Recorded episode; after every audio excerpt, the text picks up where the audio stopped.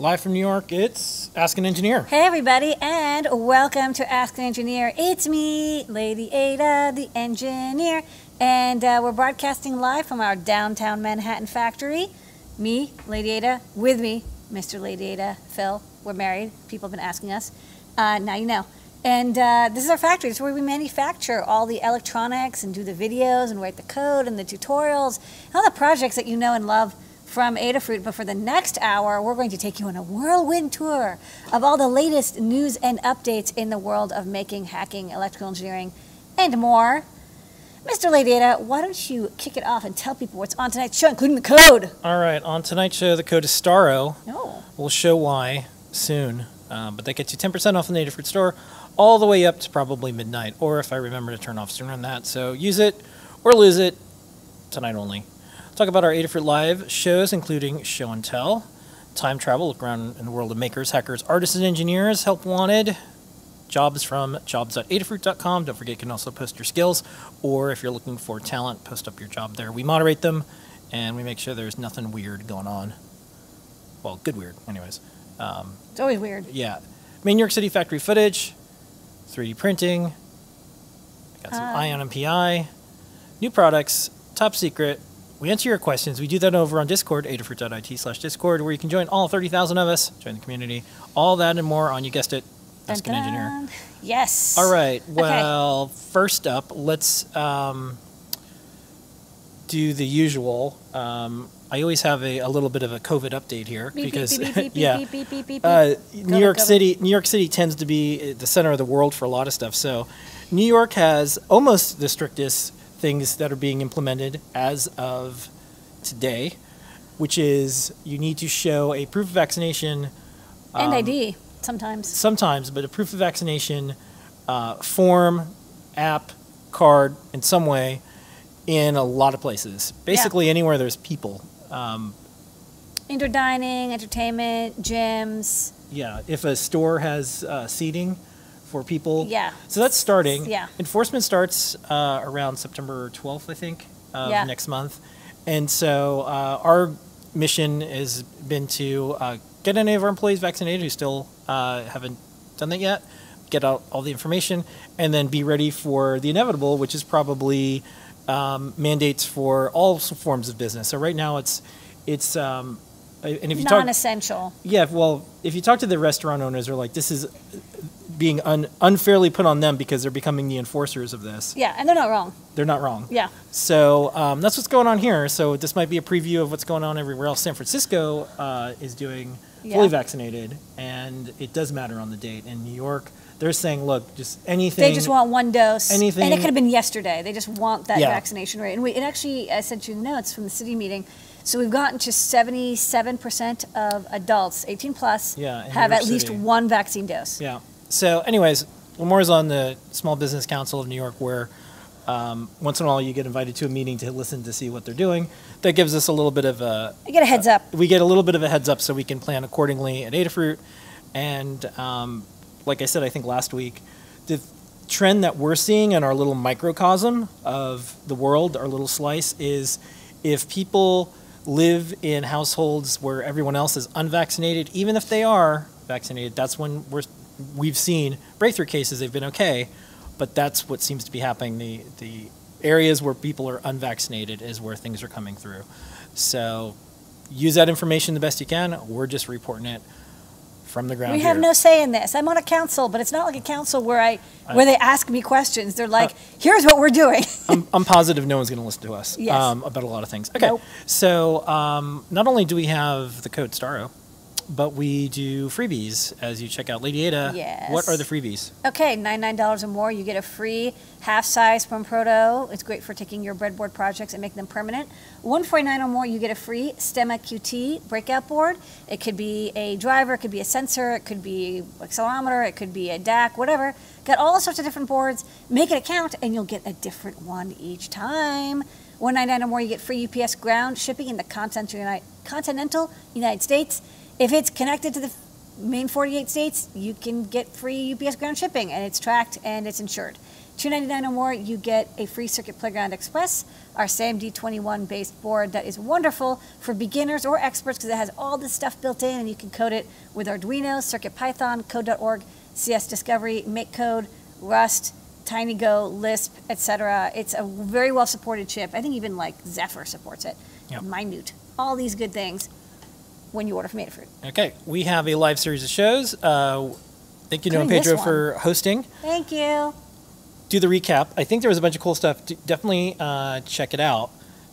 Super fun. We'll be back. We we we are alternating our hosting. We alternate yeah, mostly yeah. because uh, it's just getting extremely busy. But from what I understand, and I'll have to check because I watched the show until after Ask an Engineer. Kevin was on, and Kevin's from DigiKey, and there is a Halloween Hack Fest going on. Uh, we're part of it. We said we'd help get the word out. Halloween starts in August. Halloween is it's, all year round now. It's true. And but it really heats up in August. Yeah, it's really all year now. Now it's just that, that's what we've done as a company for the yeah. last decade plus. So, anywho, um, on Sundays we do Deaths of Lady Ada, and this week, part one, what did you show? Okay, so... Um, We actually, I showed off, uh, you know, because I didn't have any hardware that I'd been, I'd been working on the last week because we've been dealing with all this stuff.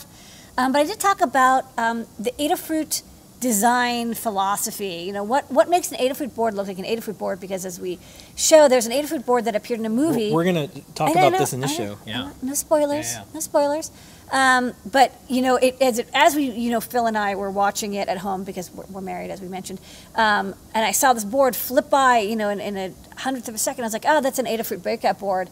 And then I was like, wow, that's weird. Why did I know that was a breakout board even though it was on screen for, for like a milliseconds? And um, the answer is there's a couple of design things that we do with color and header and mounting holes. Um, some of this from uh, K-Town, some of it from me, some of it from other people who've designed boards at Adafruit. And so uh, I just kind of talked about that, stuff to, yeah. stuff to look for, what, what we do and why we do it that way. And uh, yeah. And then we do the Great Search. The Great Search is when Lady Ada uses her powers of engineering to help people find things on DigiKey. Because there is a chip shortage. We did this show before the chip shortage, but now it's even extra handy. So and what what did you try to help out with this week? Okay, so you sent me, um, there's a crowdfunding campaign um, right. that you saw on CrowdSupply, and they had an update. We, we backed it, and they had an update saying, we're only waiting for one part, this regulator from T I, and T I is having a lot of difficulty getting parts. And so I thought it was a little bit of a challenge. Uh, why not um, attempt to find an alternative for this chip? And I'm not saying that... that alternative I found is valid. There's probably a lot of reasons why it isn't. But um, no. if this person, the crowdfunder, wanted to get the board out, here's a couple alternatives that that do what they say is important. And I show um, a couple tips I find uh, using the T I website as well as the DigiKey website to actually purchase things. Like find alternatives and actually make sure they're purchasable. And um, we found a couple thousand of, of stock of an alternative part, a teeny bit more expensive, um, but maybe good enough. And, and hopefully, you know, maybe yeah. it'll help the crowd. Uh, funder, if it, you know other people have crowdsourced projects that they're waiting on a part, send them over. Me and Mister Lady Ada will locate the, I, to the best of our ability. So far, I've been able to help everybody who said they couldn't get a part yeah. find some parts. I think the showing the process of how you find these things yeah. is even more valuable than finding the thing, because that's what you get to learn is like, oh, like that's the way to find it. So it doesn't matter what part you're looking for, um, how you arrive to that. So you get. You don't have to slog through decades of searching for things online like you have. I, I have made yeah. every mistake in, in buying things, and I will teach you all of the things that I've learned. Yeah. Uh, it's all learned the hard way. All right, J P's Product Pick. We do that every single Tuesday. We broadcast live from the product page. Here is this week's highlight from J P's Product Pick of the week. It is the BrainCraft hat for machine learning on the Raspberry Pi. Raspberry Pi four with the BrainCraft hat right on top of it. I'm running the TensorFlow Lite uh, object recognition, and it is searching for objects. I actually have the uh, headphone output going into a little amplifier and speakers. Let's start off with a really popular one. Coffee mug. Coffee mug. Excellent. It did a good job with that. It nailed it. Screwdriver. Okay. Just for the heck of it, what happens with Lars? What does it think of Lars? Teddy. Oh, it thinks it thinks Lars is a teddy. That's very cute. Uh, he's not, and he's not safe. So don't use that as an example of, of things you should do, kids. It is the BrainCraft hat. All right, J P's workshop is tomorrow. And big news, congratulations, J P, two hundred episodes. Yes, that's amazing. Right. That's I a mean, lot. J P has done so many shows. People love them. Um, you've known J P for, you know, over a decade now. Yeah. Um, he's always really good in front of the camera. He always brings like a, a, an infectious joy to his videos. I love yeah. watching them. And I learn a lot. Like, I learn a lot from uh, reading his guides, watching his videos, yeah. and checking out his projects. J JP is um, our Disney Plus uh, programming, and I mean that in a good way, because, um, uh, and I'll just tell one, one story of some different possible futures. So back in the day, when we were casting Make Television, yeah. and I was at Make Magazine, Dale, publisher at Make, said, hey, Phil, you know, you're on camera, you do stuff a, a lot. Do you want to be the host of Make Television? And I said, Um, I can't really look in the camera and tell kids everything is going to be okay all the time. Yeah. So I just I know I know that like that, that little bit of sadness would always come across, or I'd always think about it. You're like, definitely emo, yeah. Well, it's not emo. It's just like it's like hey, like sometimes things aren't going to be all right, um, and I feel like that's not a good look for a uh, television production. Like you yeah. need you need people that can bury that in another place. So congratulations, J P. For I don't know. I for don't bearing know. your pain. I don't know where we went, but I guess we yeah. ended up here. Anyways, um, so that's what. So we we ran into J P, and that's and he's a host. Uh, he was a host of Make yeah. Television. Anyways, um, and you were in one of them with the uh, jammer, and I was a extra in one of them. Yes, that's right. Um, I did some writing for some of them, but um, anyways, it is good work. Yes. All right. So uh, this Thursday, which is tomorrow, uh, J P is going to be showing off this.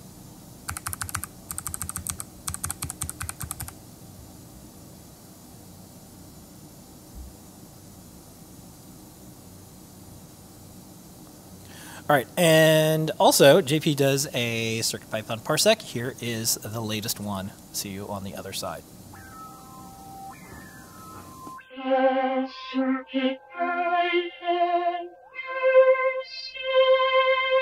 For the CircuitPython parsec today, what I wanted to do is show how we can account for different microcontroller boards inside of one piece of code. So as you can see here, I have a whole bunch of different microcontrollers. They're all running the same code, but the code is aware of which board it's running on and therefore can accommodate for differences where we have dot stars versus neopixels, uh, one neopixel versus many. And so the way we do this is we're importing time and board, and we're importing O S. Using O S dot U name dot machine command, I'm able to set this variable called board type, which just asks the board, hey, what type of board are you? Which returns a string. Then we can do things like, if the word trinket was in the board name, set it up as a dot star. If Q D P I M zero Hackpress was in the board name, set it up as a single neopixel. If it's a macropad, we're going to use the actual macropad library to talk to the whole set of twelve neopixels. This is what happens at the top of the code. We figure out which board we're using, and then we set things up, import libraries, do what's necessary for that board. Then inside of the main loop of the code, I'm checking uh, a variable I created called L E D style. So some of these actually are pretty similar once they've been set up. If it's L E D style one, it's going to use a dot star. If it's style two, it's going to use however many neopixels are on there. If it's the style four, we know it's the macro pad, and we're going to use some different uh, code for that. Now you can see this in action. I'm going to change this to be just pure green. I'm going to save that file. Now you can see over here in the Finder, just copy the code one at a time. So we'll go to the uh, Circuit Playground blue fruit. I'll hit save, and now you'll see that blue fruit board is a, a green set of neopixels. If we drop that onto the macro pad, replace, and you can see here I'm not having to save eight different uh, code.py files. I can use them all on any of these boards because we have accommodated for their differences. This is really useful for display-based boards such as the Funhouse and the MacroPad and PyBadge, PyGamer, anything that has a display on it. There's going to be some differences in how you set those up, so that's one, one use case for this. And so that is how you can accommodate for different boards inside of your code.py inside of CircuitPython. And that is your CircuitPython parsec.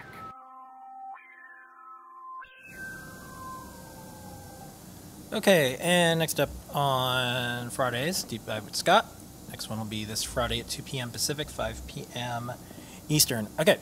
Great way to learn about the depths of CircuitPython. Yep. All right, time travel. Where okay. are we traveling to today? Well, this week we're traveling to Disclosureville, Population Us. So okay. I'm, so I'm going to have a graphic that says, like, disclosure. Disclosure. Don't blame me. Yeah. Not my fault. Not okay. sponsored. Okay. Not part of DARPA. Yeah. Don't work for Warner we Brothers. We have never taken DARPA money. I don't, we've not. No. Um, we've, yeah, so my disclosure is yeah. I'm going to talk about another Warner Brothers thing. It has nothing to do... We, we don't have anything to do with Warner Brothers, I should say. We just like movies sometimes, and sometimes our stuff is in the movies. So, here we go. That said, if Taika Waititi wanted to give me money well, to do something with him, I would, I, yeah. I would do it. So, I'd actually do it for free. So, this is um, one of our boards, and you did uh, the Desk of Lady Ada about what makes some Adafruit boards look why distinctive. Did, why does this look like an Adafruit board? Yeah. So, I, I talked about so that. So, let me, let me finish the disclosure. So... In the past, no, really, this is where I'm at now. I know. Look, you haven't you haven't been on Twitter recently. No, I mean, like, you don't know it, what's going on. And there. I think it's been better for you. So, so here's the thing: if it's, everyone wants to believe the worst in each other now, correct? It's a problem. It's fun. It's all bad faith, and and I think I'm just going to spend extra time each time reassuring everyone that when you see us writing about something, or if you see us talking about something, it, it's because we want to. And if we were to take money for something, we would tell you. So anyways, our stuff was in um, Disney's Mandalorian. And there was a whole behind-the-scenes thing. Which was cool. Super cool. So that was the, the Disney Marvel universe. Now we're in the Warner Brothers D C universe. And we were watching Suicide Squad. Sorry, The Suicide Squad. And different movie. Different not movie. A sequel. Totally different. And you saw uh, King Shark hold up a little thing, and he says, Peacemaker. And uh, you noticed it was our board. Yeah. One frame in. And um, that's the board right there. A little shark. That's the board right there. And now this is where it gets accusatory. So around yeah. the same time that we noticed and we started talking about this, we're, hey, cool, look, our stuff is in a movie, a movie that we liked. We kind of like Harley Quinn, you know, that's cool um, for us. Uh, they also had a like five-second uh, promotional, promotional clip yeah. that was going around. And it had our... It had our board in it, so here it is. And I think this is so short, I can just play it on YouTube without yeah, getting... I think so too. Without YouTube also being mad at me. So here is... Six seconds is yeah, okay. Here it is. Peacemaker, no! Looks nothing like me. The Suicide Squad, we did all. Okay, so um, that's the board. That's the look of it, and you saw it in, in a millisecond. And then everyone started emailing us. And I'm not the only one who apparently has yeah. Has and when I was watching it, when I was watching the movie, um, you know, we look at this, we look at everything through the lens of electronics.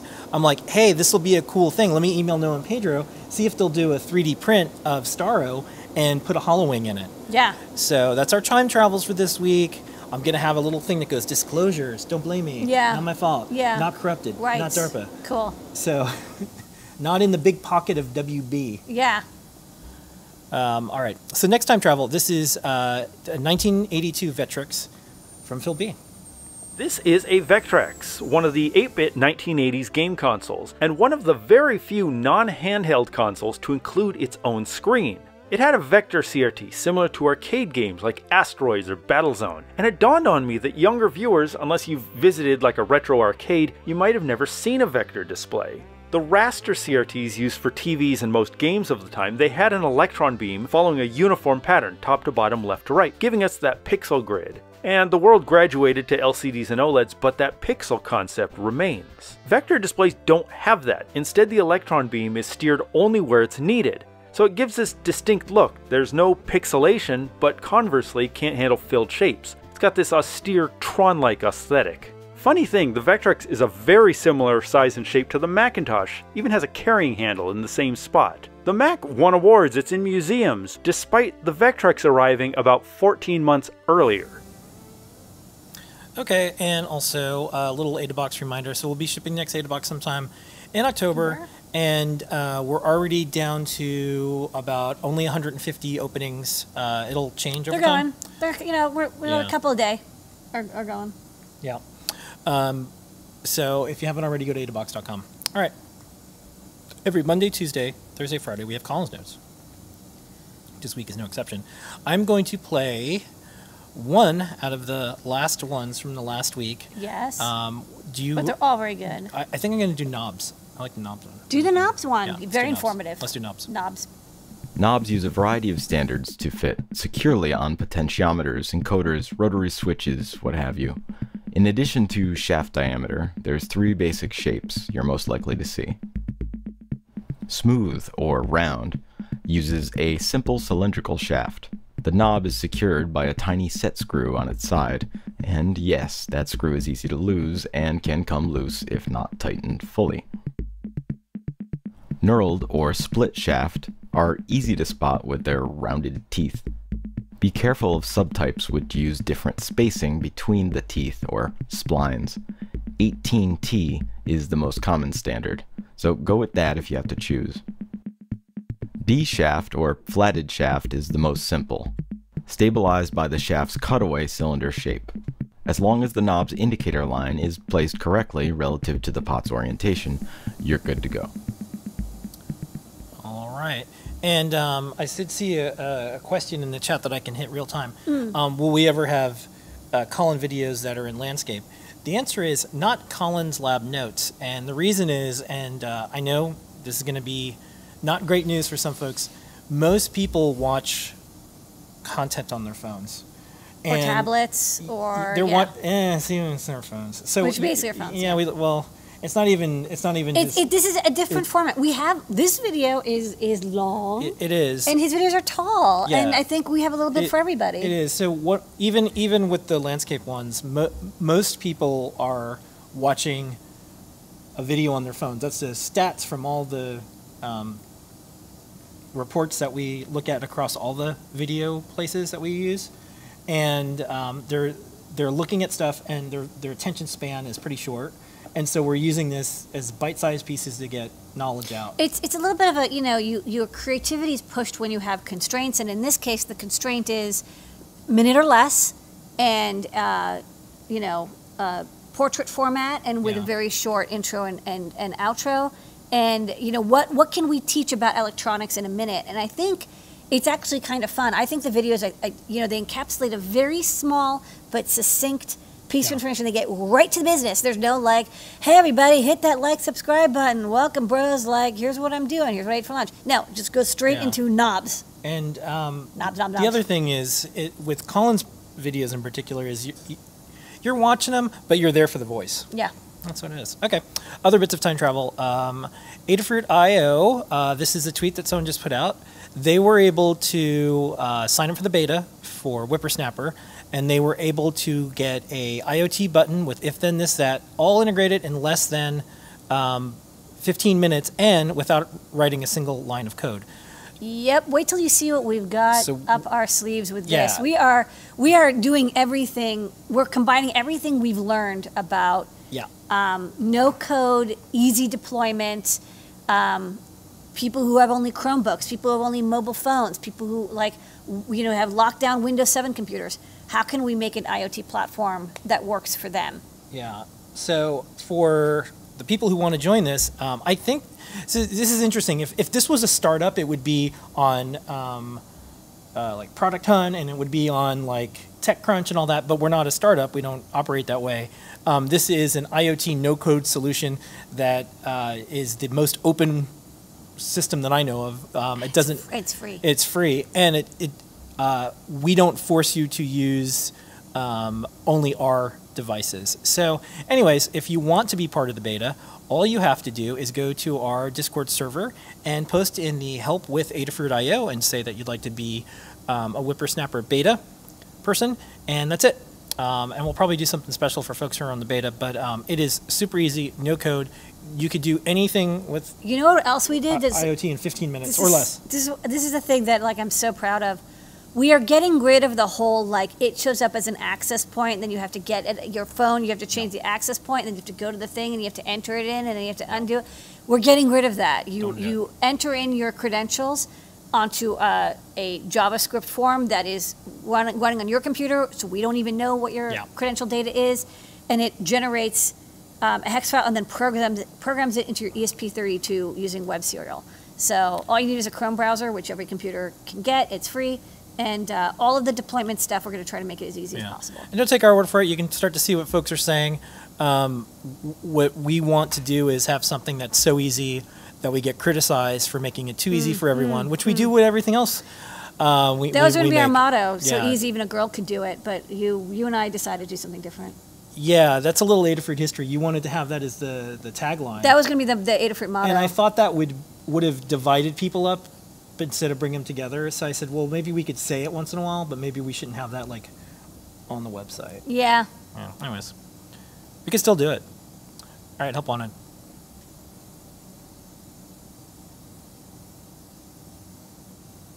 Okay, um, I just wanted to recap. We have some new jobs that came into the job board, but I wanted to recap the ones that are there because I think these are relevant. So, Open Hardware Summit Chair, seeking Boom. influencer, content creator, rockstar Boom. from DigiKey, software developer, yes, um, C, C++, Python, Arduino, and design, build, wearable necklace pendant that buzzes. Cool. These are all interesting jobs that you could get now. Yes. All right, let's do some Python on hardware.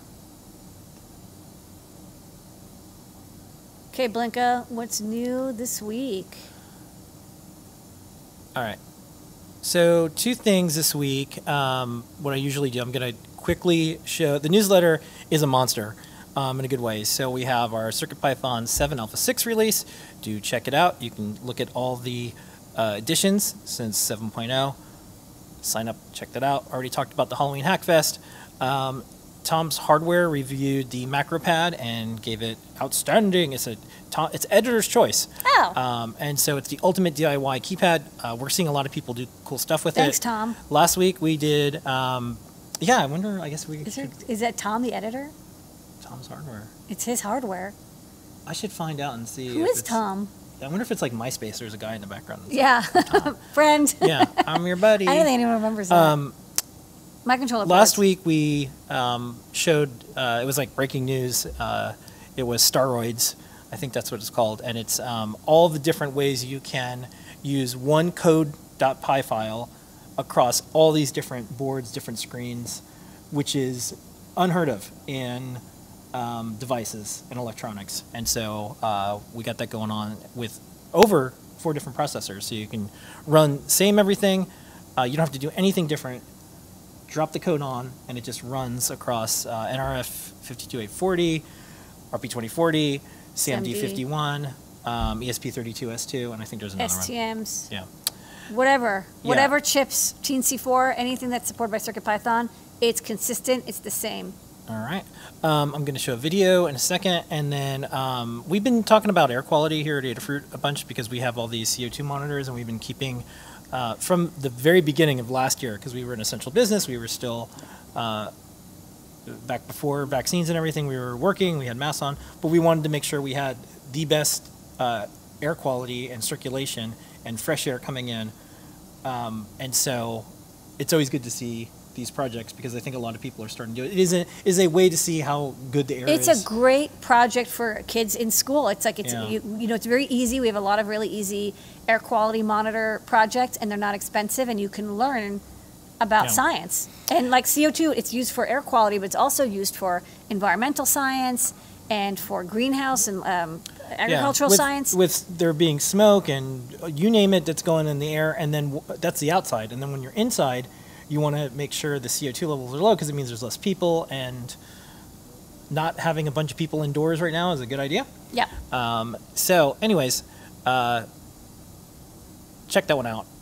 And all the rest of the stuff in the hardware, newsletter. Hardware, keyboards, But this Python. week, I pick one thing each week, and yes. this week I picked this. This is, um, and I'm going to do the narration over this. This is a uh, person who does M M Os.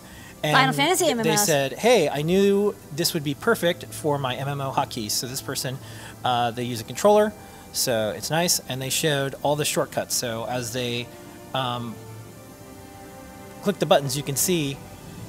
Oh, for emotes. What a great idea. Because yeah. there's usually like a pain to type in. And they noticed that it's easy to use with CircuitPython. And the person said, I still have some adjustments to make to colors and different shortcuts available, but I like it so far. So they were able to put this together really fast, and um, you can see how uh, with the knob, you can select different things for each yeah, emote. Layers. And they said this is pretty easy for uh, easy to set up, easy for me. Uh, these keycaps are from an old keyboard. They're going to get nicer ones. And so this project will continue on. I'm on so happy. I really, you know, the macro pad, it kind of, it's one of those things where I was a little worried because it kind of does one thing, but turns out that one thing is something that people really want. So I think it's cool that, um, you know, yeah. I, I don't play Final Fantasy Online. It looks super fun. I, I definitely don't have time for that. Um, and uh, it looks like they use it for Adobe yeah. and O B S and streaming. And, and what a handy all-in-one tool. And I love that they decorated it with these cool keycaps as well. And, you know, and learning about more code is fun. And that's how they close the video. I, I think that this is one of those times, once again, where I'm just going to say it. There's gatekeepers in the world of electronics, and they are terrified to see things like this because it's so easy. And there's people that have never done coding. That oh, I'm sure people are like, oh, that's not really coding. You just edited a JSON file. Yeah. How is that coding? It's yeah. like, that's coding. And, and, so, and so this is the start. And look at the tool that someone gets on like the most valuable real estate, their desk, and the thing that they care about and the thing that they do every day. Yeah. So I think that's one of the things, like we, we, we definitely get um, uh, snarked on because we're, we're making things too easy, but we're not making things too easy. We're just making things more accessible to people. Easy is subjective. So anyways. So easy. All right, and that's Python and Herma this week. Even a steak could do it. Okay, cool. Next up. All right, we're an open source hardware company. To prove it, we have two thousand five hundred twenty-five guides. Lady Ada, what's on the big board this week? Couple guides this week. Kat and you wrote up a guide for the Adafruit M C P ninety-six oh one. It's an I squared C thermocouple amplifier, one of the very few uh, I squared C thermocouple amplifiers out there, now on a STEM Q T board. There's a guide. J P did a project on how to make a custom uh, numpad mechanical keyboard using our OrthoSnap um, uh, key snap-apart thingies. Um, and uh, I think it's with a R P twenty forty feather. I don't remember exactly what the microcontroller is. Uh, just showing how to make a custom keyboard, and then um, some really interesting tools that will do like the plate um, layout, and then like the definition. Like it, it there, it, it don't go for the you know CircuitPython. Stay for like all the ex extra tools that he shows you how to use. And then um, we're doing more camera stuff. Jepler um, did this cool thing where he snagged some code that was used in OpenMV by somebody else that does Q R decoding, not creating a Q R code, but actually scanning one with a camera. And we got it working in CircuitPython. Um, and we're using the E S P thirty-two S two Kaluga dev kit. Uh, and we even did a project where it scans a Q R code and then goes to the internet and puts that data on the internet. So you can really start to combine and make very complicated uh, demos. It's not incredibly fast for Q R code, but it, it does work. Um, and I think that's really neat. All right, next up, let's do some factory footage.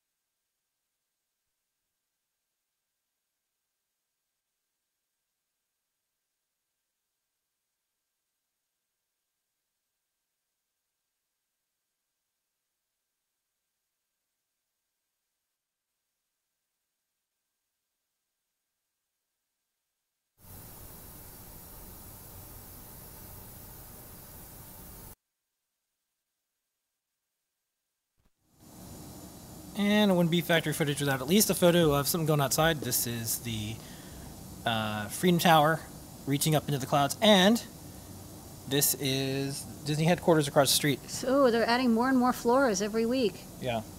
Seeing it built real time.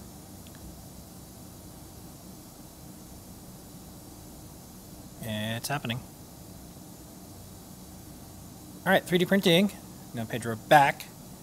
And that means we have two videos. We're going to play them back to back. Um, before I do it, though, I'm just going to remind everybody, because one of the videos, the Starro of the show, Starro, um, is uh, Starro, because we Starro. have a three D printed Starro. Starro.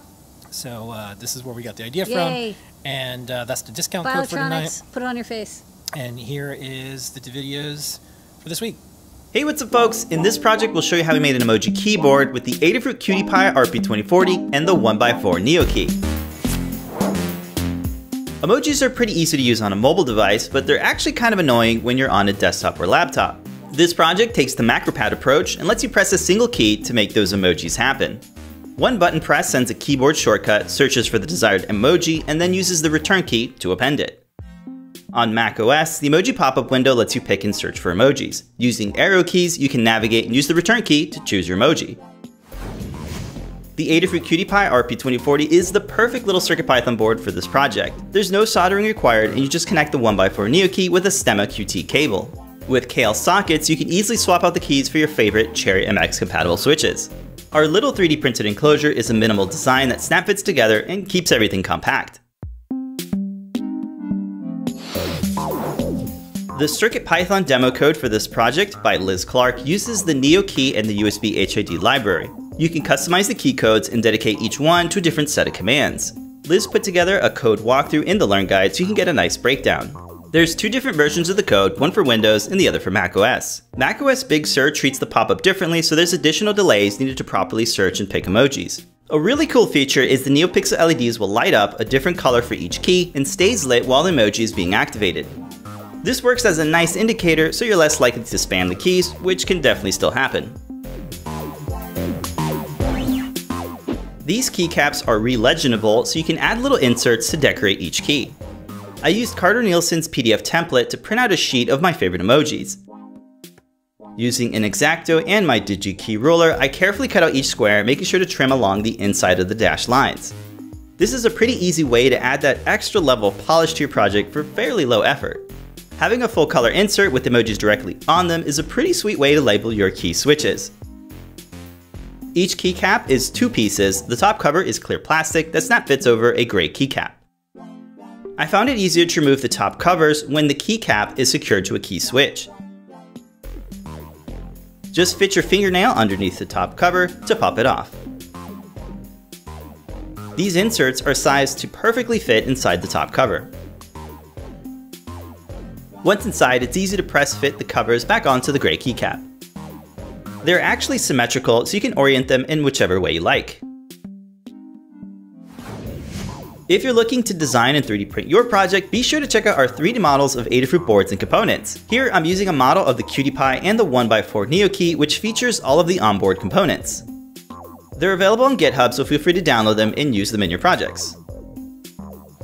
To build this project, you'll need a few parts and hardware, which we have listed in the description of this video and in the Learn Guide. The one by four Neo Key has four mounting holes, which make it easy to secure to an enclosure using M twenty-five hardware. I like to insert a single screw through one of the mounting holes and then fasten the standoffs while holding them in place. Repeat for all four holes, just be sure to install them on the correct side of the P C B. Once the hardware is installed, just line up the mounting holes on the bottom cover with the standoffs. Like before, start with just one screw and work your way through all four mounting holes. The standoffs and screws are both really short, so the P C B has a pretty low profile when secured to the bottom. I designed a built-in holder for the Cutie Pie, so it's easy to install with a little snap fit action. Start by inserting the board at an angle so the P C B fits under these little clips in the corner. Slightly flex the cover to fit the Cutie Pie underneath the second set of clips. This will keep the P C B secured so it won't pop out when connecting a U S B cable. Then, all that's left to do is connect the Stemma Q T cable to the one by four Neo Key and plug it into the Cutie Pie. This is my favorite part of the project. The frame snap fits over the bottom cover with the large opening lined up with the Cutie Pie's U S B C type connector. The four key slots on the top cover line up with the one by four Neo key and just snap fit into place. You'll want to orient the key switches with the sockets so the pins are going straight into the sockets. Lastly, you can add your favorite keycaps to each of the switches to finish this up. I really like how just about everything in this project is modular, including the code, switches, and even the keycap inserts. I hope this inspires you to check out CircuitPython in your next project and share your projects with us on Adafruit's weekly show and tell.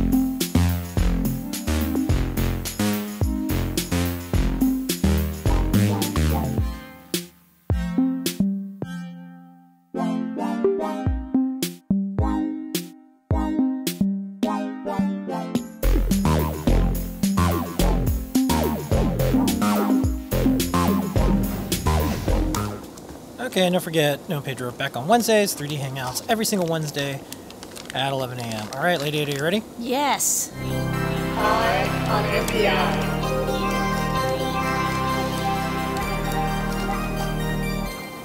All right, this week's Ion N P I is from uBlocks. uBlocks, one so, of our favorite G P S yeah. and Bluetooth module companies. Special thanks to DigiKey for helping us with these segments. Yes. Every single week. This is where we will show you where to get the Ion N P I, yes. the new product introduction. So what is it this week? Okay, so this week, um, so I checked this out on, uh, I go to digikey.com slash new and I check out the what's new. I kind of read every every blurb and I decide what I think is is the niftiest new technology of the week. And also I try to make sure it's in stock uh, so people can actually buy it, which is a new challenge that we're living with. Mm-hmm. um, so this week we are going to look at uh, the uBlocks um, angle of attack, the A O A one uh, dev kit.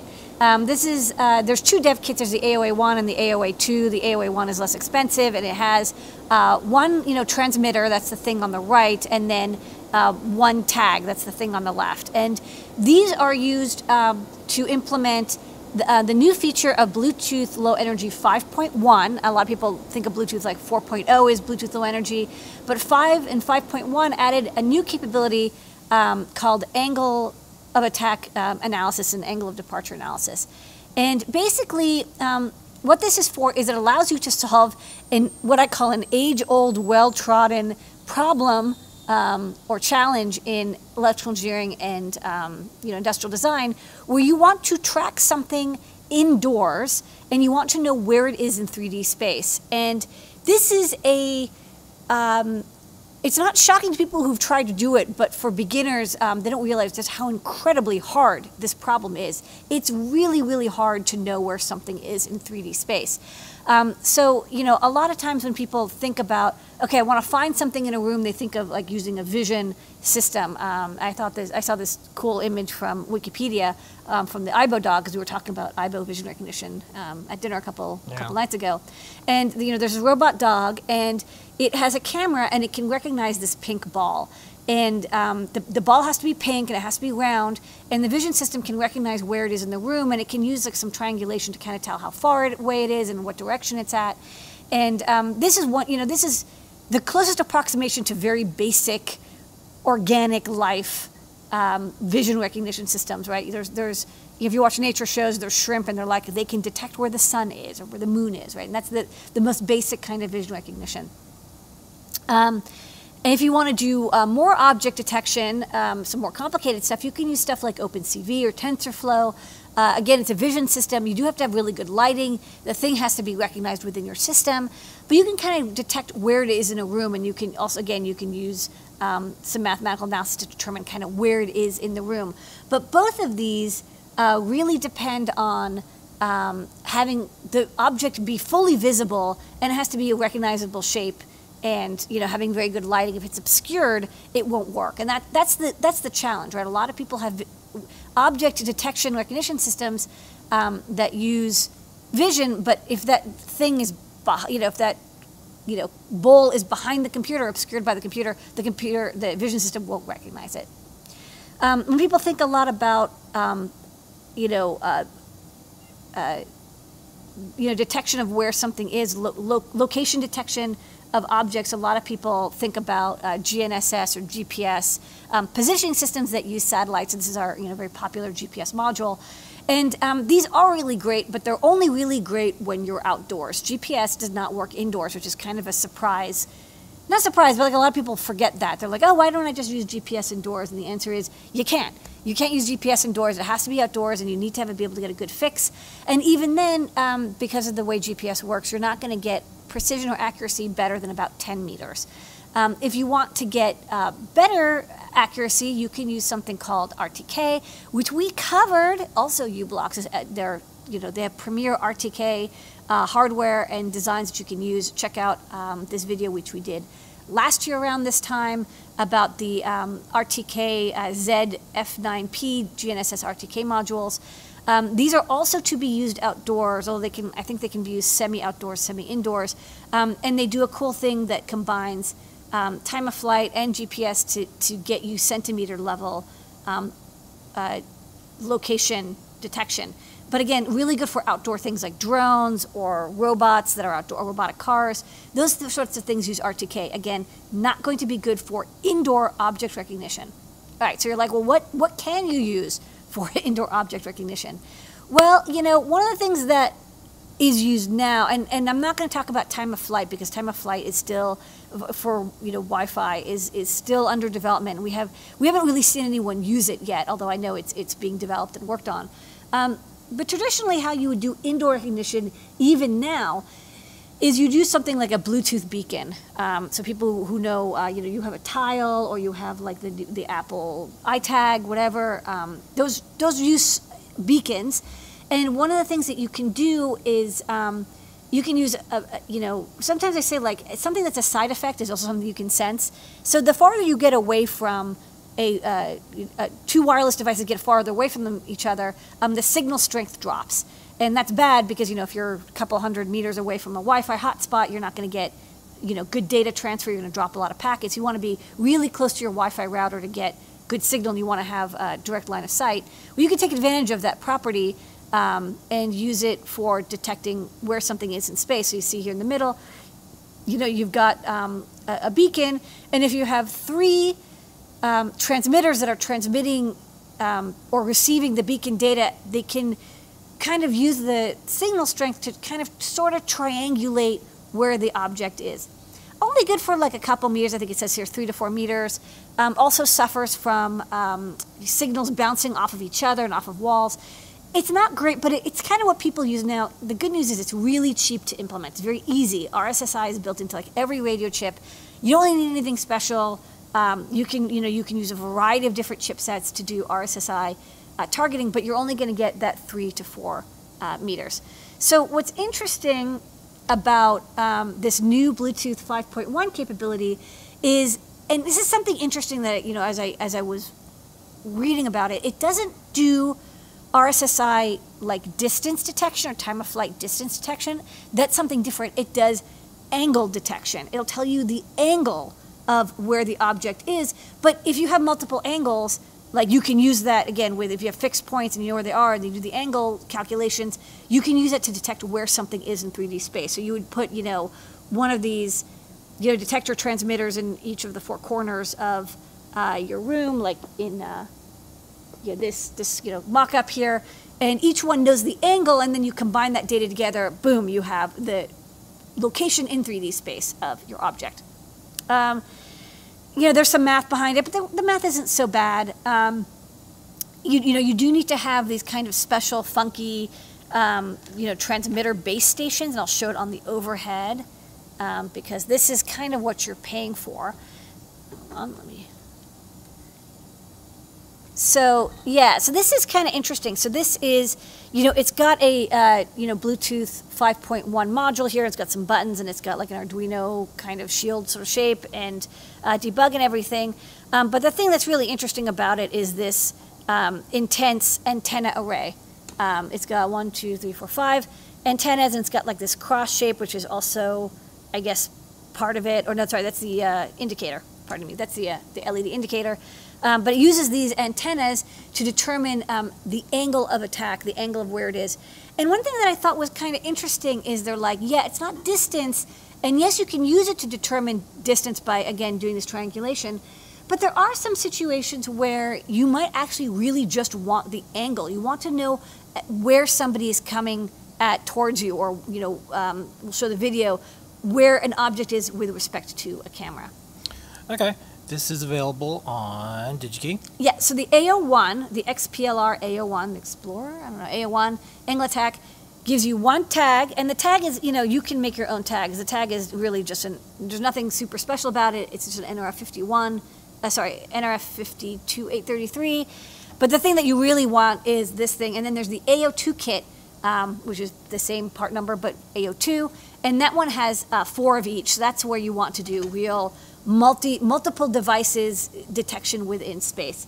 Um, this would be really great for um, just angle, angle of attack. Where is something in relation to um, this, you know, transceiver? All right. Okay. And then we have a little bit of video. There's no audio, so you want to do a little bit of audio. Yeah. This is, you know, this is a really cute demo, and they have a blog post that uh, you know we'll link to. Um, you can see this engineer showing off. Uh, there's a pan tilt module, and there's a camera. And um, she's holding, or they're holding, a tag, and um, as they move through space, again, it doesn't know how far the person is, but it knows the angle they're at in respect to the base of the camera, so the camera can pan around to find them. And I think it shows that you don't need to have, you know, three um, transceivers. You can really get away with a lot of, uh, there's a lot of applications where you can probably get away with just one. All right. And that's okay. This week's On M P I. Check it out. It's in stock now. On M P I.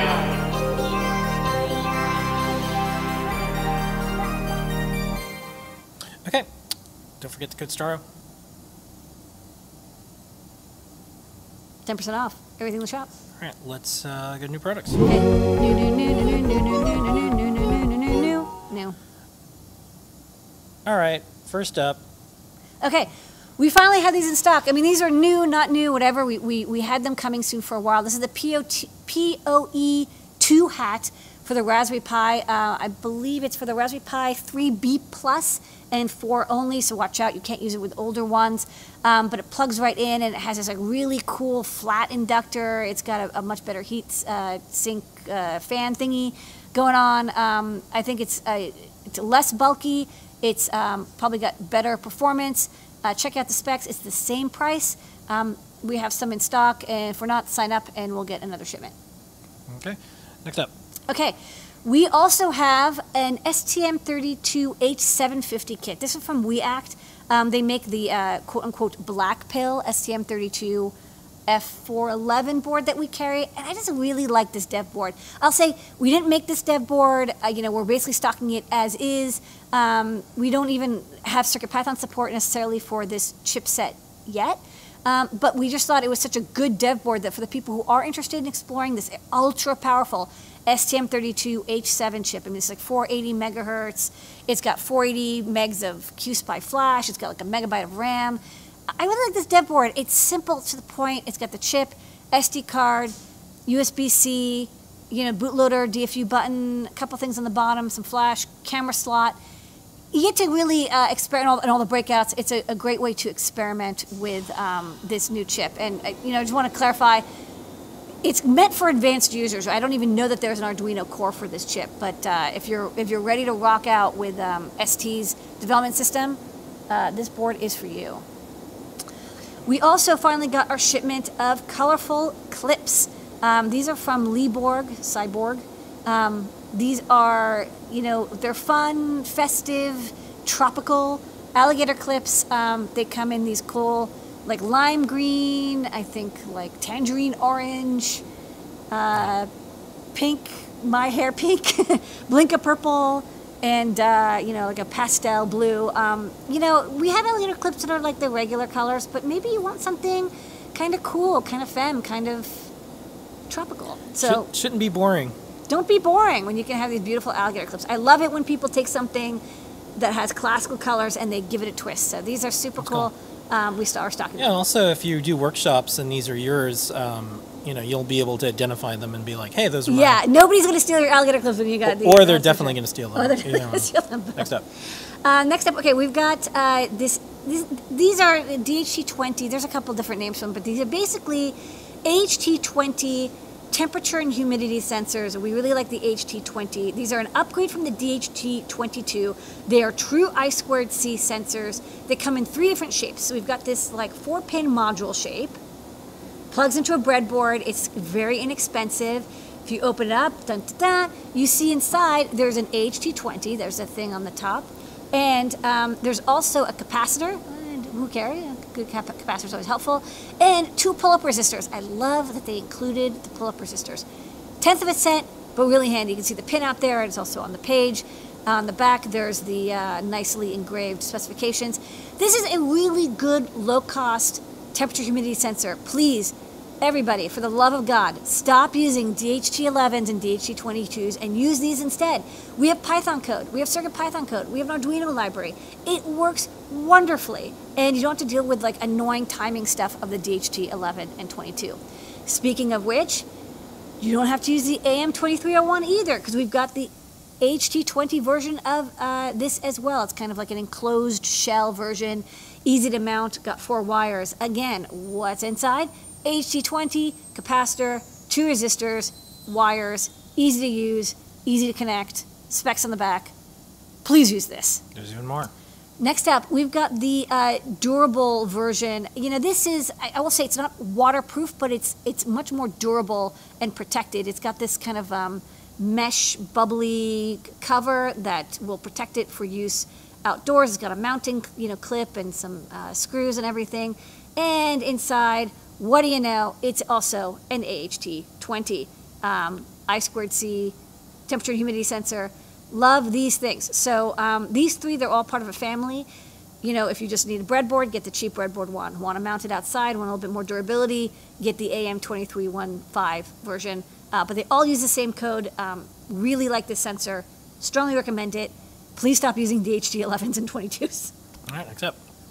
Okay, next up, uh, you notice that the Ultimate G P S modules that we've been stocking, um, we've had to revise all of the breakouts and the shields and everything because uh, for reasons that I do not understand, the maker of the Ultimate G P S module that we've used for, you know, a decade or so um, stopped making them. However, um, there is another company that makes an equivalent module. It's, it's the same, similar chipset. It's the next generation chipset. It's pin compatible. Uh, and best of all, this one also um, supports uh, GLONASS, which is the Russian G P S alternative. So you can uh, also, you know, you can use this even if you aren't getting G P S satellites. You can use the Russian satellite system to also get location data. And did I mention it's pin compatible? Did I mention all the same software works? Did I mention it's even cheaper than before? Um, it's a little bit thicker because the antenna has to be thicker to pick up, I think, both uh, satellite systems. Um, but we've been using this module with great success. Strongly recommend it as a replacement for the previous module. And again, it's pin compatible. You don't have to worry about it. All right. And we have we have a star of the show, but I, I kind of feel like the next round of products and then the final product is a star of the show. So we have a bunch of keycaps. We've got some fun keycaps. So yeah. um, we, we kind of went on a little bit of a tear. We decided to get a bunch of custom keycaps that were inspired yeah, by that one to last. my life. Yeah. yeah right we're, so so this first is, up, Git. This is the Git logo. The Git logo is under Creative Commons. It's by Justin Long. Thank you for yeah. uh, making it available. Um, yeah. We just thought it's a cool logo, the, and maybe you want the, to have the a back macro. of all of them is like this. By the yeah, way. the, the back is the same. Anymore. So these are etched glow through keycaps. So all of them, you know, they look great yeah. even without uh, a light behind them, but if you do have a backlit or underlit keyboard, they're going to look really good yeah. because you're going to have that glow-through so, effect. Uh, I should be clear. So these are ones that we came up with. We didn't talk to anybody about this. This is just me. This is just. These are my favorite things. And I was like, what would I want on a on like a macro pad that was like, what do I do with code? And so some of these are a little bit I'll snarky. Fix. I thought would be funny.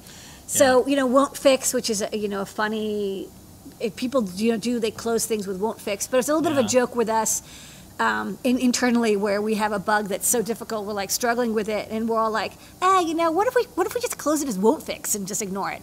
Yeah. Uh, we, we don't usually do that. But maybe it is a feature, not a bug. Yeah. In which case, and this one's always funny because it's hate fork. It's hate fork. And it's what people do during a project. I think spike-driven development is a powerful motivator. Um, and it's true, there are a lot of, I mean, there's a lot of history of computer science that is hate forked. Um, a lot of Linux is hate forked. A lot of operating systems and tools are hate forked. A lot of, you know, web development, there's a lot of hate forking. Yeah. I, I mean, hate is a little bit facetious. I, you know, there's no hate here, but there's a little bit of the, like, you see some code, it, you think you can do it better, I, I think it's funny just button. to have it on your little keyboard because you're like, you know what? I can hit that button at any time. Yeah. So then next up. Next up, uh, pull request. Uh, you, you know, like I'm trying to intermix the little, you know, a little bit, uh, a little bit of bitterness, a little bit of sweetness. Yeah. Um, we love pull requests. We make them all the time. It's a great way to contribute. And I think it's one of the most powerful things that we've added to programming. You know, for a long time we've had open source, but I think the pull request is sort of the next generation. It's how do people contribute back? And we finally made it as easy as pressing a button. And also, here's a button. All right, and then the last one before the last one is this is uh, this, looks looks good to me. This one is I'll tell you. This one is is uh, for Tan Newt Scott, our, our developer, who um, you know sort of well trained us well into doing pull uh, you know pull request reviews. We didn't used to do them. And uh, Scott was like, we should really do them. And I was like, ah, you're right. And so we started doing them, and it's actually really improved our development process.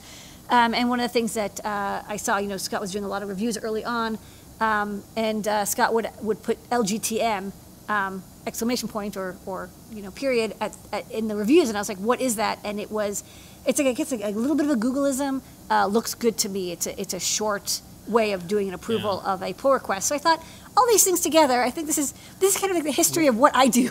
Yeah, we had another one, but it just won't fit, and I don't know if we're going to do the acronym. It's like works on my machine. Um, yeah, I thought I think looks good to me. Hate fork, it won't fix. Kind of yeah. kind of cover that. All right, philosophy. And then last up, this is one. This one's a little different. This is official. Official. We worked with GitHub and got permission to make this. Thank you, GitHub. Thank you, GitHub. Thank you, Martin in particular. And we were able to make this an official thing. We could sell it. We have a license to do this. GitHub is super cool about this. I love how they approved it. We sent them a, a photo mock-up, and yeah. I think on their internal you know, yeah, Slack or whatever, they were like, this is so cool. They were like, this is so cool, approved. Yeah. And I was like, I love it when you don't have to go through um, yeah. legal. Right, well, so no, we still had, I still had to do it legal. No, no, but they, you know, they, yeah. they were just like, it's, this is great, so let me plug oh, this. So this is what they look like off. So I'm turning this aside. Sorry, yeah. That's Flip, what you want, right? Flippy. Well, we want to. Is it the wrong way? I think we want to flip, flip. Oh, sorry. I will. How did it get reversed? I don't know. Okay. Well, whatever. I'll just turn it upside down. Th this is the, uh, you know, this is the overhead that isn't even. It wasn't this even supposed to be survive. Uh, shouldn't have survived till now. This is the one okay. that died last. Well, week. This is fun because this is now, uh, you know, landscape. So let me autofocus. Yeah, I don't know why it's doing that. You know what? It's cool. It doesn't matter. Weird. Who cares? Um, so you see, I have some non, uh, you know, some just generic keycaps. These are putting keycaps. Um, and then at the top, you can see the demo showing. It's just swirling through the colors. And then I think if I press it, it gets a little bit brighter, which it just makes it just as dim. Uh, you got the won't fix, got the looks good to me, got the uh, hate fork. Oh, when I press it, it turns white, so you can really yeah. see the color. Uh, pull request, uh, Octocat, and Git. So uh, yeah. I, I just think, you know, if you're going to have a mechanical keyboard, why not just have a little bit of a, a ridiculous uh key switch on there. So I really I think love the camera's these. Actually even backwards right now. Is it? Well. Yeah, who knows, man. Wow, that's so cool. Yeah, pound won't fix. Won't fix, sorry. Yeah, so uh, this is this is the overhead that um, died last week. And uh, I thought it was back to normal, but apparently yeah, it's not. That's cool. So uh, like, I don't want to mess with it. Yeah, I mean, let me try to. Okay. yeah. There you I go. Mean, like, let me see if this is... Works on my machine. yeah. You know what it looks like. Anyway, so we have these uh, in stock. We got a bunch of them, and uh, okay. we'll be making more because we, we think it's All fun right. to have custom keycaps. And this is the official one. And I don't know how long we're going to be allowed to do this. So when they're back in stock, because we got through the first batch really fast, um, probably should pick up one because yep. nothing lasts forever. Okay. Start the show beside you, Lady Ada, our team, but not least. Our employees. Everyone in Discord. It's a keycap. No, it's a round rectangle community. display. Uh, people know Adafruit. We love to have custom displays, uh, breakouts and such. And it's been a tough year for displays. It's um, they're, they've gone very expensive. But we didn't want to uh, bring this one out. This is a one point seven inch diagonal two forty by two eighty display. And it's got a cool thing going on with it. It's grounded rectangle. Um, so this is, you know, if you have like a watch, like a smart watch or whatever, you'll notice that they have, you know, rounded rectangle screens. And so these are, you know, designed for use in those cases. But I thought maybe people would have uh, some other use. Okay, I have to remember this is, yeah. sorry, this is, this is, okay, I got yeah. it. Um, it, it works. It works. So let me, this is freaking out. Um, so this display, I'll say so, you can see how it cuts off um, on the corner. So this display, I guess people are like, oh, do you have to do some special memory mapping? No, it, it looks to memory, in the memory, the way you write to the screen, it looks like a square display. It's just literally those corner, it, it just, you know, corner pixels, they just don't show up. Um, so this is a, um, you know, you could use it for a smartwatch if you want, but it also just has a kind of a funky look to it. Um, you just use it like any other S T seven seven eight nine display, nothing special about that there. Um, two forty by two eighty pixels. It's an I P S display, so it looks good even if you're angled like this. Um, I think, you know, people are like making their own D I Y smartwatches. This could be a good use for that. But it's got also got very high P P I, so any any sort of small wearable um, or project. And I think one of the things that's uh, we're trying out that's new with um, this T F T is, you know, a lot of people really liked our STEM I Q T board system where. Um, which is based off of SparkFun's Quick. Uh, it's, it's the same compatibility, same pinout, where you can use any, um, anything with I squared C would have the same connector, so you can easily plug and play and chain them together. And we thought, um, well, what if we did the same thing for S P I? Because a lot of people have displays, especially if you're making a smartwatch, you may not want to solder it in, you might want to have a flex display. So we actually saw that D F Robot had um, a pinout that they were using on some of their displays. I thought, this is really cool. We made it R S compatible. It's three or five volt logic. Um, and we tried putting it on this display. So going forward, we'll probably have dev boards that have this flip top flex connector that our T F Ts will be able to plug into, so you can just attach a display as easily as you would a uh, STEM I Q T. So this is the first one. So hopefully by the time this video is a year old, we'll have a bunch of products with this connector on them.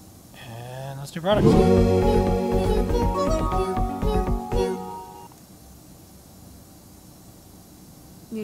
Okay, don't forget to code Starro. Starro. ten percent off everything Starro. You saw. All right, so I have some questions lined up, but we're going to do top secret. Um, okay, get your questions. Go to adafruit dot I T slash Discord. That's where we do all the questions. Um, we'll get to those in just one second. Let's do top secret. Okay. Out of the vault. All right, from the vault, um, here it is. Oh, the last Trinkie. I'm finally getting to it. I know people have been so patient. Uh, Yeah. So for each Trinkie, we have a character, and some of the Trinkies are not forever Trinkies, and I will uh, get murdered on Twitter when I talk about our not forever Trinkies, because they'll think it's N F Ts. It's cool, but it's worth it. But um, we have a character for each one. This is the little proximity bat, yeah. and this is the one for um, the proximity Trinkie that, that'll be coming out soon. Yeah, sorry. Um, I think this overhead really wants to, like, give up the ghost? Is that what they We're say? We're not going to let it. It we're, wants we're to. We're going to reanimate it. Oh, yeah. Man, it really, it sorry. wants to. Pardon me. It was working and then. Okay, great. Right. Uh, so proximity Trinkie, it's a Trinkie, so it plugs in. It's got a S A M D twenty-one, regulator, reset button, and over here, this is an A P D S ninety-nine sixty, which is a proximity uh, light and color sensor. It's kind of a nice all-in-one sensor that's also pretty inexpensive. It's only a dollar or so. Um, two NeoPixels and two capacitive touch buttons. Uh, so I actually did finish the design, and then, of course, I ordered the wrong thickness P C Bs. So thankfully, uh, they didn't get into the store, um, and we did a very small run. I'm going to order new P C Bs, and maybe in a week or so, this will be in the shop. Okay. And that's new. Mm. Not, not, not new. No, not new. Not new. Not new. It's, it's top secret. It's top secret. All right. We're so new. We're going to roll right into questions. Yeah. Question and up. We're going to get through them Speed pretty round. fast. Yeah, I got a bunch lined up. Yeah. Okay, so you're ready? Yes. Okay. Uh, I'm going to hit, hit the me. ones from back in time, and then we'll get to the ones. Go, uh, is there any chance we'll get a high-res, uh, about ten eighty p, small, five to seven inch screens that work with the Pi and other H D M I S B Cs? Um, H D M I, maybe not, because those are going to be MIPI displays, but I know that um, I was talking with uh, uh, Timo, Timon, and there is some relaxation of the D S I interface on the Raspberry Pi, so there's some promise there. Okay, uh, next up. Suggest a controller board for low power usage and hibernate function that can wake up in under a second. Any kind of it moved, wake up now circuit example. Oh, you know, Sparkfun has an example where they used accelerometer and and they use the um, the interrupt output to wake up. Any anything will wake up in under a second. That's a not a very that's not a very short amount of time. Most things wake up in a couple of milliseconds. Okay. Next up, uh, someone had asked, uh, "What do we use for D N S?" Uh, our answers are probably the same one. Other folks said one dot one dot one dot one or eight dot eight dot eight. I don't yeah. know. I think I said it. eighteen dot zero dot seven seven seven. Wait, eighteen. eighteen dot zero dot seventy dot one sixty. That's yeah. the M I T D N S. All right. I still uh, remember after twenty years. Any chance of creating a radon detector breakout? The sensor seems hard to find for a regular person. Ooh, that does sound hard. I don't know where to get a radon detector. Okay. Maybe I'll do that for the great search. Ooh, good one. Next up, uh, make an e-ink display board. I was wondering if there's any twelve volt Schottky diodes that are okay to use with the thirty volt ones that they have listed. I'm trying to use what I already have. I'll probably get the M B R oh five three oh, but I have a lot of the oh five two ohs. I think the voltage generated for e-inks is around eighteen volts, so twelve, twenty is cutting it close. Um, you could probably get away with it. All right. Next up, still going through these. Uh, I built a bistable transistor circuit over the weekend and used the N R F P P K two profiler to check the power consumption. Does eight milliamps seem excessive for just as few N P M transistors, resistors, and caps? Any tips on how to make it lower power, three volts, for a battery project? Transistors are not, N P Ns are not low power. Um, you need to use MOSFETs for if you if you want to avoid, because you're probably biasing them, and that bias current is what you're, you're measuring. I don't know your, your circuit, but I'm assuming that the, it's the bias that's what is sucking up the current. Um, you'll, you know, doing things in discrete logic, you have to be very careful. It's, it's not as easy to be low power. Um, there's a lot of tricks that integrated circuits use to, to reduce power consumption. Yeah. Uh, has Adafruit considered diving into three D printing and trying to revolutionize that space? Well, um, I... I feel like it's already been revolutionized. Yeah. So just to give you context, I was living in Seattle. Bree Pettis was a school teacher. I convinced him to quit being a teacher, come work for Make. The two of us moved out to New York City. He started doing um, N Y C Resistor, also was working, doing an Etsy thing, did a T V pilot called History Hacker, came out the night that Obama was elected, remember that, didn't get ratings, decided to then start MakerBot, and uh, I lived through watching three D printers. I've heard Bree say this, I think publicly, but I'll, you know, I think it's probably okay. In the end, people want like one hundred fifty dollar printers. And so yeah. the revolution of this space, uh, for the most part, just became low cost. And so... Yeah, we, it, it would probably go out of business if we did it's it. Really, it's, it's really, it. It's really hard to bring any innovation to something that people don't want yeah. to pay for, for what it could do. And the expectations are really high. So I don't think we'd be able to, to, uh, to do that. Um, but always interested. We'll see. Um, For all the silicon that you have to import, have tariffs become unpredictable and can be factored in your bottom line? The government needs to kill off silicon tariffs. Agree. Having tariffs along with the crazy silicon shortage, uh, price gouging is nuts. Yeah. So we. Yeah. So the the tariffs are consistent, and we have you've seen products get, their prices have been raised. Yeah. Um, I don't know this the silicon. I mean, here's the truth: silicon actually often is not made in China. It's actually often made um, in other countries, and so not. Sometimes it's packaged in China, but not everything is affected by it. It's actually not silicon; it's kind of everything else okay. that is affected. Uh, is there a point when you where you start selling more cons consistently product-wise? It's just talking about products a lot, or providing enough products to make something with. I'm selling more each month, but I'm not sure because I'm making more boards or more people are seeing my stuff. I don't really understand the question. Is there a point where you start selling more consistently? Yeah, I think, you know, if you're selling if you're selling a product, you want to have your your cash cows, your mainstays, and also explore and, and add more. I always recommend if you have a business to release something new at least once a quarter. Once a month is, is ideal. One of my mentors, and this was when I was in advertising, said to me something, and I've applied it to other stuff. The business is new business. So if you're making new products all the time, you'll always be able to sell some of the things that aren't the new product, but the new product is the way to keep momentum, keep pace. Oh, we, this is why we do the show every week. This is why we do this. New products drive a lot of stuff. Yeah. Okay. Uh, any chance of a U S B C Trinkie? Yeah. We'll, we'll think about it. Down the road. Uh, any tips on how to store, transport LiPo batteries, like a hard shell or something? Hard shell is good. Uh, shouldn't be fully charged. Um, I, I don't have the recommendations, but look online for how to ship uh, LiPo batteries safely. There is definitely guidance um, from um, government agencies and shipping agencies telling you how to do it. Yeah. Uh, can I make an Adafruit game? Yeah, maybe. I mean, like, we wouldn't want it Just to... Just be respectful. Yeah, I would I would be careful because, like, a good example is I wouldn't want Adabot to, like, fire a gun. You know, you could like do that. Something that is inspired by Adafruit but doesn't necessarily yeah. You know, anyways, use Adafruit. Um, we're pretty chill. Uh, make a game or just make an outline, send it to me, and we'll check it out. Uh, can you put Arduino and C P code on any given board? Not any given board, but a lot of boards. A lot of boards. Yeah, yeah. Anything like anything that can run CircuitPython can run Arduino. It doesn't work the other way around. Yes. And I think that's it. That is all the questions Perfect timing. for this week. Thanks, everybody. All right, that's our show tonight, everybody. Don't forget the code of Starro. Starro, Starro, Starro. Oh, there was a question from Twitch. You see, one bubbled up because uh, we didn't go over there. Recommend a chip to track quadrature encoder counts, high speed that takes weight off a microcontroller. Maybe I squared C. I think that Allegra has a couple chips. They're not cheap. They are not cheap, but they do they do make encoder I squared C or S P I chips. Okay. All right. Um, so anyways, uh, thanks, Jessie May. Behind the scenes. Thanks, Jessie May. Special thanks to all of our teams that are working here, all the customers that keep this going. Thank you. Uh, and then once again, the code is Starro because we saw Suicide Squad.